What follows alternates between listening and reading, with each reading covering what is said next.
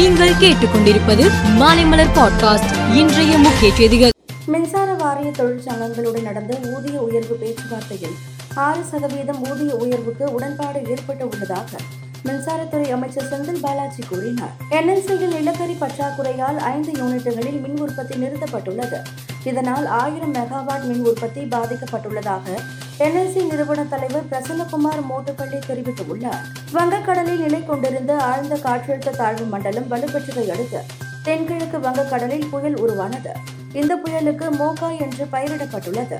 மோகா புயல் இன்று நள்ளிரவு அதி தீவிர புயலாக வலுப்பெற்று வரும் ஞாயிற்றுக்கிழமை மியான்மர் அருகே கரையை கடக்கும் என எதிர்பார்க்கப்படுகிறது. பொற்கோவிலுக்கு அருகே அடுத்தடுத்து மர்ம பொருட்கள் வெடித்த சம்பவம் பக்தர்களிடையே அதிர்ச்சியை ஏற்படுத்தியுள்ளது. இந்த சம்பவம் தொடர்பாக போலீசார் ஐந்து பேரை கைது செய்துள்ளனர். மேலும் தேசிய புலனாய்வு அமைப்பு மற்றும் பஞ்சாப் போலீசார் குண்டுவெடிப்பு நடந்த இடத்திலிருந்து தடயவியல் மாதிரிகளை சேகரித்து சம்பவம் குறித்து விசாரணை நடத்தினர். குண்டுவெடிப்பு சம்பவத்தில் துப்பாக்கி போன்ற ஆயுதங்கள் எதுவும் பயன்படுத்தப்படவில்லை என்று முதற்கட்ட விசாரணையில் தெரிய வந்துள்ளது. பணவீக்கம் குறித்து மத்திய அரசை விமர்சிக்க காங்கிரஸ் கட்சிக்கு உரிமை இல்லை.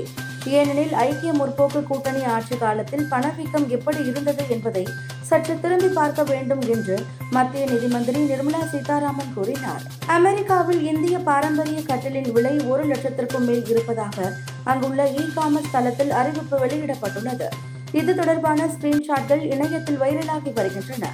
அதில் பாரம்பரிய இந்திய கட்டில் என பெயரிடப்பட்டுள்ள கட்டிலின் படங்கள் ஒரு லட்சத்து பன்னிரெண்டாயிரத்து எழுபத்து ஐந்து ரூபாய்க்கு விற்பனை செய்யப்படுவதாக குறிப்பிடப்பட்டுள்ளது. ரஷ்யா மற்றும் சைபீரியாவின் எல்லையில் அமைந்துள்ள யூரல் மலைப்பகுதியில் திடீரென ஏற்பட்ட காட்டுத்தீயால் குர்கான் மற்றும் சைபீரியாவின் டியூமன் ஓம்ஸ் ஆகிய மாகாணங்களில் உள்ள பல கிராமங்கள் தீப்பிடித்தன. இதில் ஆயிரத்திற்கும் அதிகமான வீடுகள் ஆயிரக்கணக்கான ஹெக்டேர் விவசாய நிலங்கள் சேதமடைந்ததாக கூறப்படுகிறது.